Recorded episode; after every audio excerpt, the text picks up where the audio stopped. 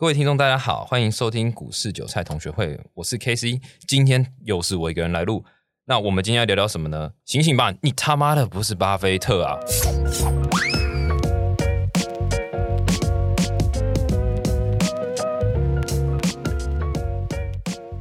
为什么要讲到这个主题呢？其实要回归到像我自己本身好了，常常有人会问我说，你在进股市的时候，你到底有没有看过什么书？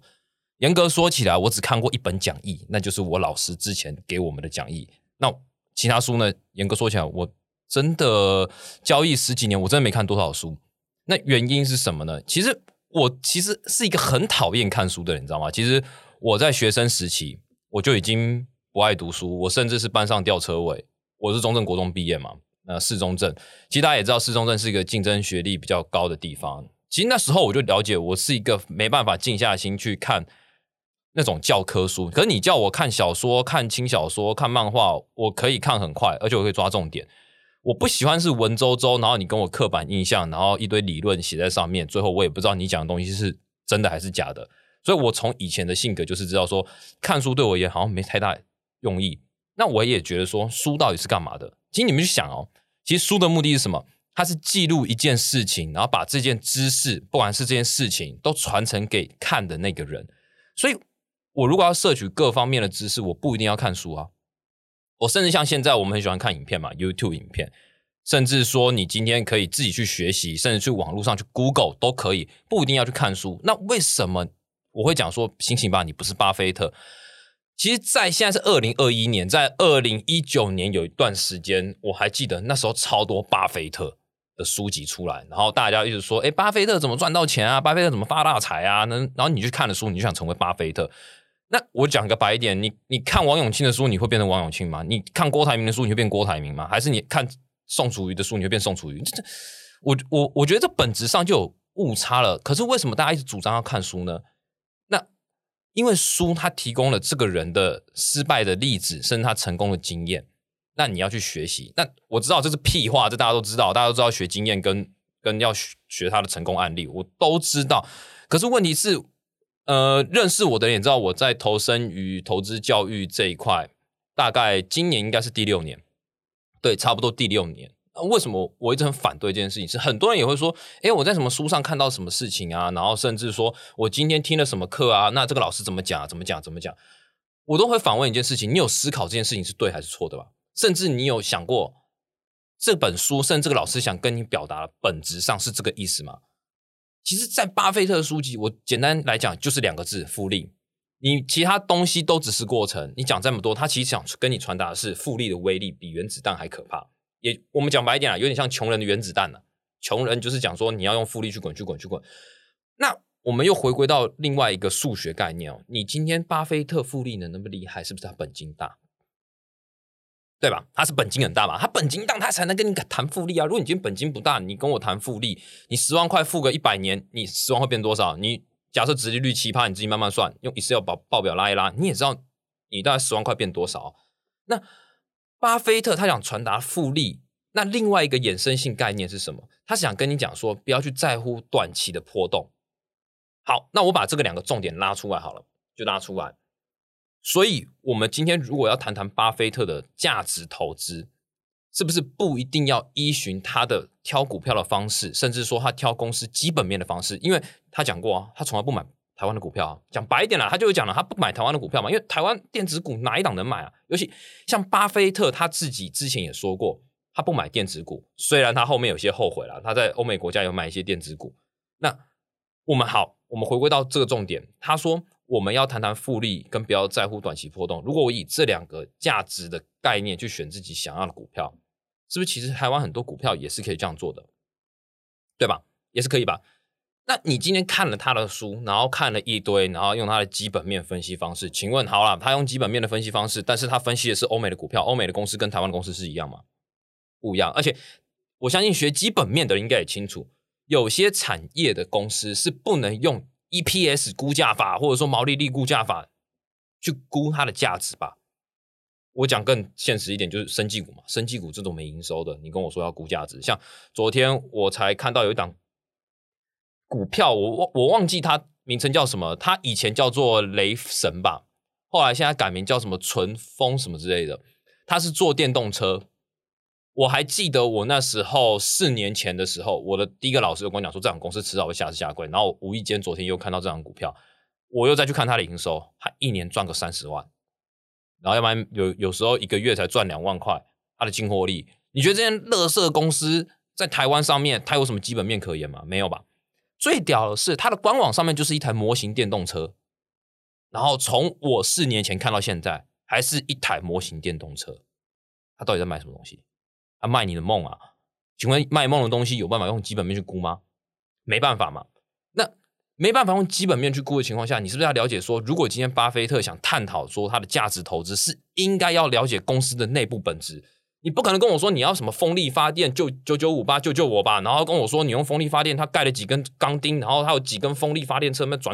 转，然后创造多少价值，然后去估。也不是啊，因为风力发电这种东西是还没有稳定的金流进来之前，它怎么用价值投资去评估呢？它简单来讲也是卖梦的。那我还回归到生技股，这个卖药的大家应该也知道，卖一个药那个临床实验要过好几期，从猴子完之后还要变人嘛，人搞不好还要10几个，然后最后你才知道说这个药到底能不能用嘛。那这个要多久时间啊？好几年欸，各位大哥大姐啊，这个要好几年的时间，你怎么知道这第一年你就可以知道说他要准备过了临床实验然后到人体实验上面直接去用？这用想的也知道不可能嘛。那如果真的好了，他真的成功了，那就是一个未来趋势，就跟电动车好了。以前大家们笑电动车，电动车，这是在电影里面才看到的东西。最后电动车真的出来了，真的开始在市场上开始卖了，才发现，它真的是变趋势。那它股价呢？从一开始第一次特斯拉它是炒作上去，后来有回到一波很大的回档，因为那时候电动车还没真的开始卖，它只是发表，然后跟大家说这是未来趋势。等到真的开始卖的时候，股票是不是再冲一波？所以价值投资跟我们一般投机人的差别是在于说，一个是它要有稳定的金流进来，这个公司真的业务是稳定的，一直有收益。那我们投机的人呢，只单纯看所谓的价格波动。巴菲特也是主张说，今天如果你是一个想要了解公司体质的人，你想传授说怎么样去安心的去持有这张股票，你要去了解这公司整个基本面。好，问题又在这里哦。如果你在台湾用基本面去评，我必须说个良心话，我们的基本面很多都是有内外拆账的，也就是说它内部的基本面跟外部的基本面是不一样的事情。因为我讲个现实，内线交易这么多，哪一个人不知道？我们自己都知道有内线交易，哪一个人不是在内线交易的？你觉得这些基本面的给你的账是真来讲的吗？最现实的就去年的康友 KY， 今年4月1号愚人节那一天要下市下柜嘛，他的账多漂亮，漂亮那个爆炸啊，漂亮到你觉得你要高潮啊，都想自己拿大把银子进去啊！股价600多块，然后做咚到现在下市下柜，你觉得你心态受得了吗？受不了嘛，你的心态炸裂嘛！你看哦，这么漂亮的基本面，你真的有办法从它的报表跟财报里面去找到任何蛛丝马迹吗？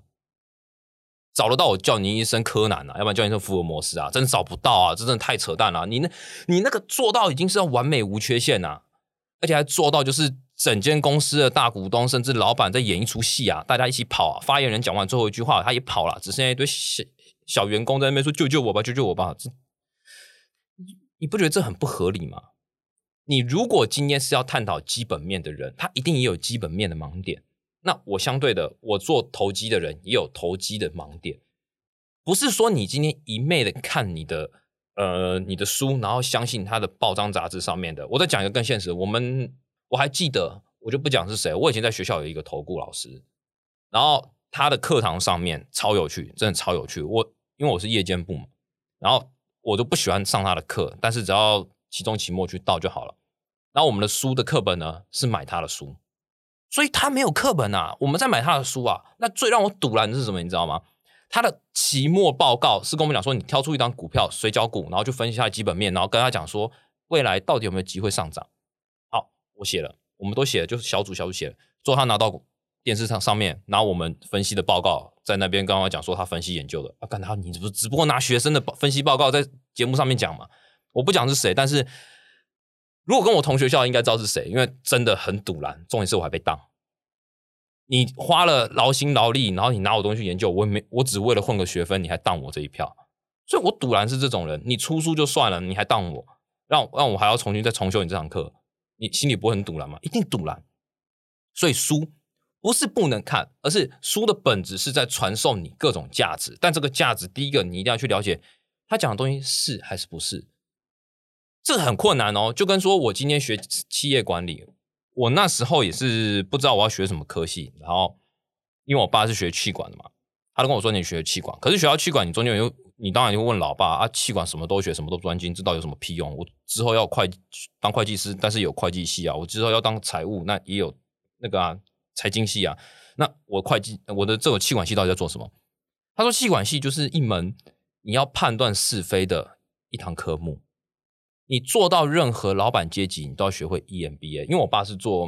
也是当过老板，所以他当时跟我讲这句话的时候我还没感觉，直到我之后才发现原来企管系什么都学的目的是在于判断今天你下面的人，甚至你周遭的朋友，你的书籍跟你讲这件事情到底是对与错，你要学会判断是非。很多人都单方面认为这个书就已经是讲的是对的，巴菲特就是圣人，所以如果我今天打着巴菲特的名义你都相信他是对的，相信各位一定是这样子，一定是。那如果我今天认为某某某投顾老师他就是好人，他不管讲什么的你都一定认为他是好人，因为你已经先入为主贴上标签，你认为他是对的，你没有去反面思考说他讲的东西到底是不是真的。这是我提出第一个质疑，说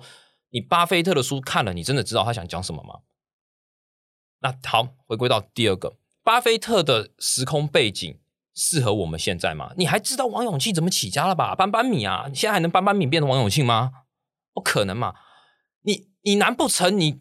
看了哪一些人，然后他以前多刻苦耐劳，然后我也跟他一起去开米店，然后一样每个米店我就把他客户他每几个月要跟我买一次米的资料都写清楚，最后我就变成王永庆。我干，真的可以，我投给你，真的没办法。我常常比喻说我在教投资的这些小白说，以前你登个象山就气喘如牛，就要死要活，现在我们的竞争力就像在登喜马拉雅山一样，可是我们至少有科技可以帮助我们上去。以前你就一张地图，所以你登象山你会觉得有点辛苦，那你现在虽然你登的山是喜马拉雅山，可是你现在有科技的帮助，你有 GPS， 你有各种科技的东西可以帮助你，所以虽然竞争力变多了，可是你现在还有很多东西可以辅佐你自己。不管你是书，以前只能看书啦，看报纸啦，看杂志啦，但现在你有网络，你可以去 Google， 你可以去看看这些人的评价。像去年有一个 Great 女神吧， Great 女神就是讲美股很厉害很屌啊，然后跟一堆名人拍照啊，还有什么奥巴马跟他拍照啊，不就好棒棒啊，最后嘞不诈骗案被抓走。可是你想想看，当时我看到这个新闻的时候，甚至说我当时被他的广告打到，我其实蛮 shock 的，因为他的行销真的是打到你不管在哪边无时无刻你都会看到他，好像被塑造成他是一个神的概念。我很讨厌自称为神的人，我也很讨厌自称说自己他妈超屌的人，因为我认识的不管你是主力跟大户，甚至包含我自己，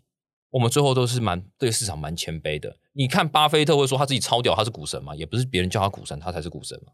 巴菲特也不会觉得自己屌啊，巴菲特就觉得说就要这样子啊，因为他已经领悟本质了。你还没有领悟本质的人，我相信很多人是为了行销出书，然后说自己多屌多屌，然后每个月赚多少多少多少多少，然后多久时间把本金滚上来。我讲个更白一点，你恭喜你2008你拿了一笔钱，你最后成为一个主力跟大户，我现在给你10万块，你现在给我再滚到你现在的资金，你敢不敢？因为时代不一样了。巴菲特当时也是，你现在还可以叫 Apple 股价回去吗？你还可以叫特斯拉股价回去吗？你还可以叫麦当劳股价回去吗？啊，倒退路哦，股价还有倒退路这件事情哦。所以我觉得你的时空背景的不同，你在判断他们讲的事情时，你要抓到更核心更根本，你不能照着他们的模板然后去学习说，诶，我今天看了这本书我学到什么学到什么学到什么。书这件事情它只不过就是传授知识的一个东西，你可以用网络用其他的东西都可以，不是说不能看书啦，只是我很讨厌看没有意义的书。我只相信一本书，那就是你该死的账单。就像我之前常常也亏很大笔的钱嘛，那你会把自己的账单给打开来看，诶，我这笔交易到底出了什么事情？因为账单是你买来的嘛，啊，你买了越来越多张啊，你不就出成一本书吗？搞不好哪一天我发了疯，我把我账单定成一本书，然后给出版社去做啊，搞不好还有人在买我账单呢，你懂我那意思吗？账单这个东西是很少人会给你的。第一个，它牵扯到进场点位；第二个，它牵扯到资金；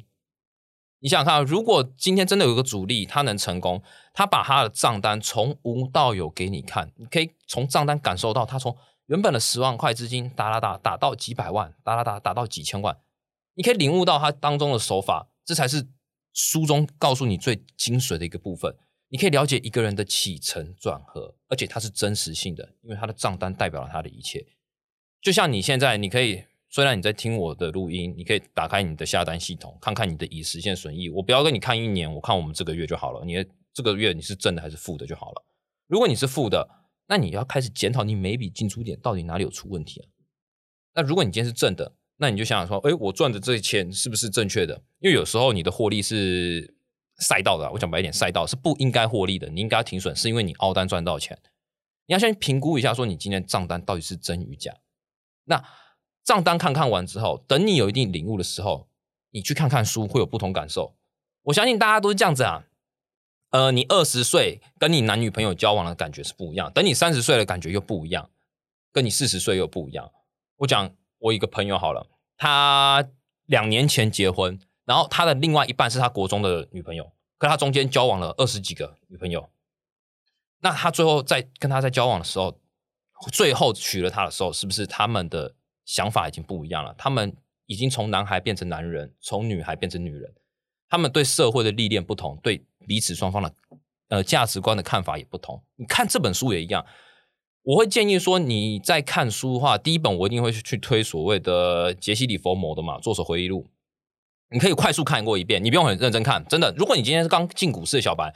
你看任何书你就是看看就好了，你不用认真去了解它当中在讲什么，因为你还没有那个经历。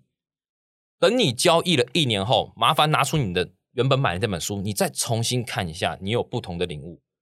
甚至说你在第2年、第3年，你重新再回味这本书的时候，你会发现他跟你讲的东西，诶，跟我当时的看法完全都不一样。这是我强调的，你的经验值会导致你对人事物的判断有所差异。所以我不是说鼓励小白不看书，而是说你还没判断价值之前，你要看书可以，你就快速看过就好了。因为反正你也不知道讲什么，我讲现实就这样子，你也不知道这本书的精髓是在讲什么。就像你可能现在听到我录音，可能你是小白第一次听到，那之后可能你交易了半年之后，你再回来再听我讲的东西，你会发现诶，讲的也是这样子。你去想看市场上就是这样子哦，我们有分所谓的形态派跟筹码派，不管是价值派这些人，那为什么这些人三国都存在？我们类似像三国鼎立嘛，那彼此之间都会互相抨击嘛，可能就是说啊，价值投资就是在存股啊、存棺材啊，存棺材的就是说啊，你们投机客不是就是10个9个死亡，1个还在准备死吗？就是大家彼此攻击。可是你有想想，这3个交易模式人依然存在，表示说这3个交易模式都有人成功，只是比例上的不同。我们彼此之间没有意义去竞争。只是说你要找到你适合的。今天你有1000万，你可以学学巴菲特。你今天只有5万块，不好意思哦，你怎么学巴菲特？你学不起巴菲特啊！你如果拿那5万块去越南，把它换成越南币，我相信你可以学巴菲特，因为它的币值比较大嘛。可你今天没有，你5万块，你还要想办法去存钱吗？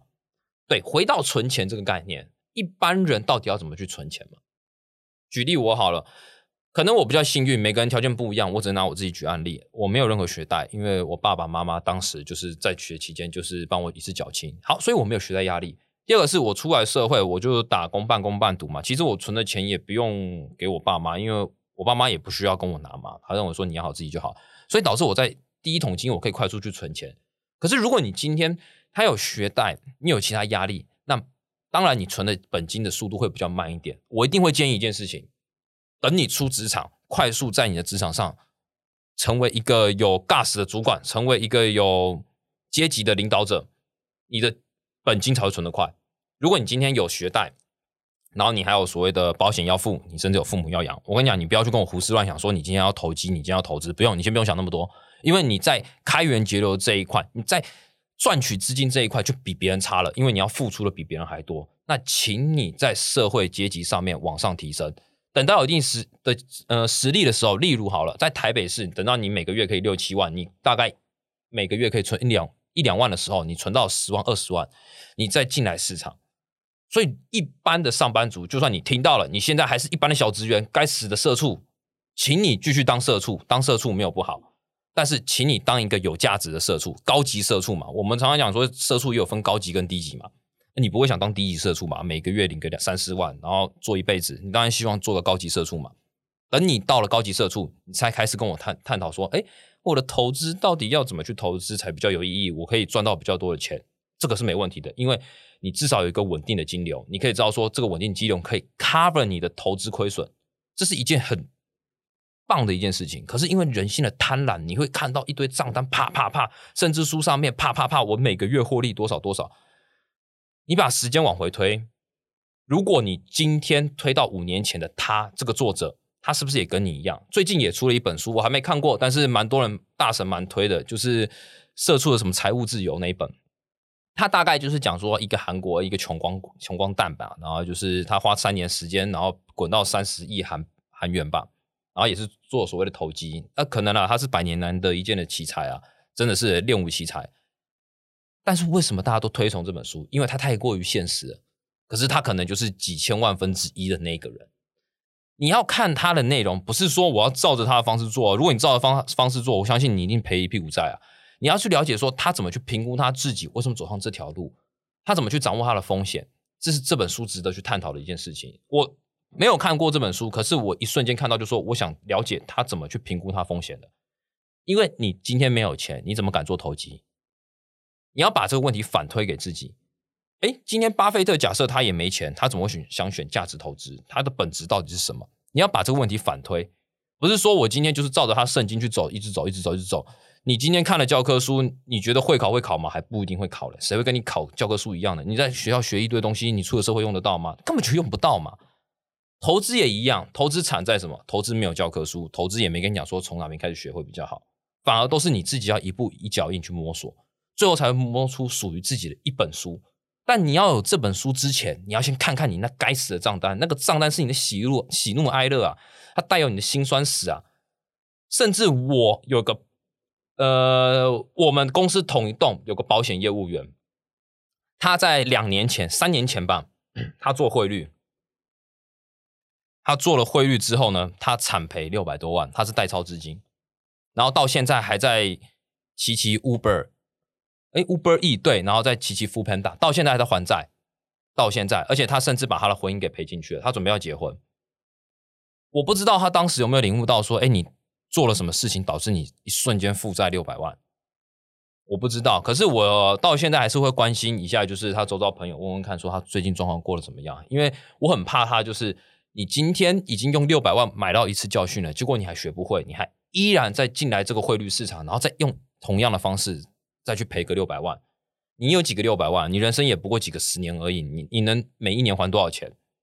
账单真的很重要。很多人会说先看买一本书，先去学某个老师，先划开什么 Apple， 然后说什么有什么方式你这个可以照着赚，一定赚。不要，你先去开户，你先去找一个你觉得可以学习的方式，你先下了单，下个1个月、2个月、3个月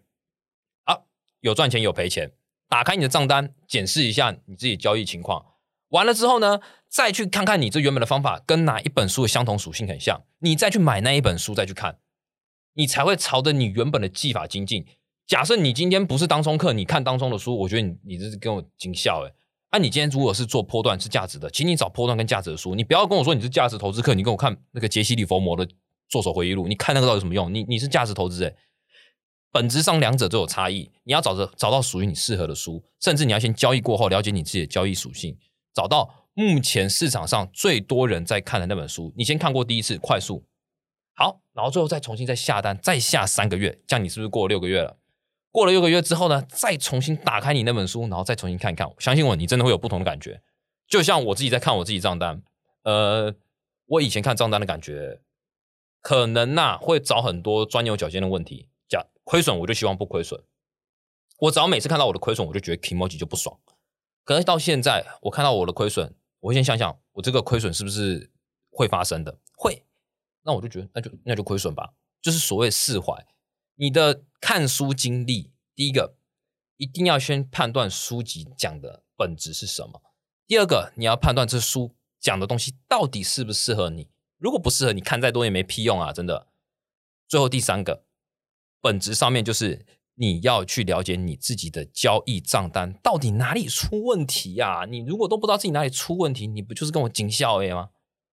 只要你了解这三个，我跟你讲、啊，你就会成为你自己巴菲特啊！你不要在那边跟我讲说你要看巴菲特的书成为自己巴菲特啊，你不可能成为巴菲特啊！巴菲特就只一个啊！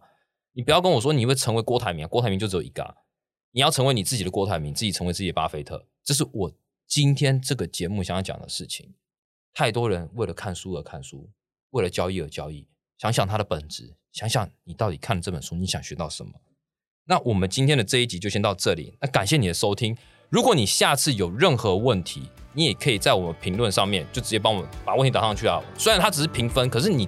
也可以问问题，我看到我一定会找时间回答。那今天就先这样子啦，拜。